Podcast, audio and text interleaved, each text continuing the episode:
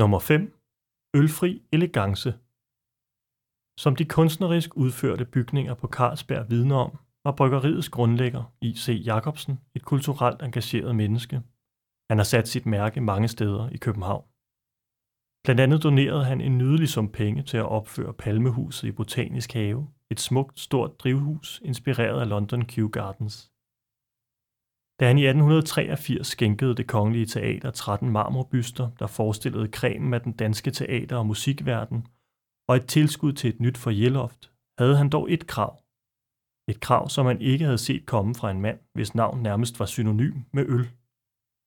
Der måtte ikke udskænkes og nydes alkohol i selve forjen. Forklaringen var, at forjen var et helligt sted, hvor indtryk fra forestillingen skulle have lov til at lejre sig, og hvor et elegant, ædroligt publikum kunne samles. Kulturministeren og teaterchefen kiggede fortvivlet på hinanden og rystede tungt på hovedet. Teatret kunne ikke gå glip af indtægterne fra drikkevaresalget, og de måtte pænt takke nej til Jacobsens gavmilde gave.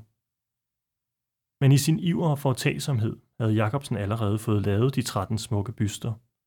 Da de nu ikke kunne stå på teatret som tiltænkt, fik han dem stillet op et sted på Carlsberg.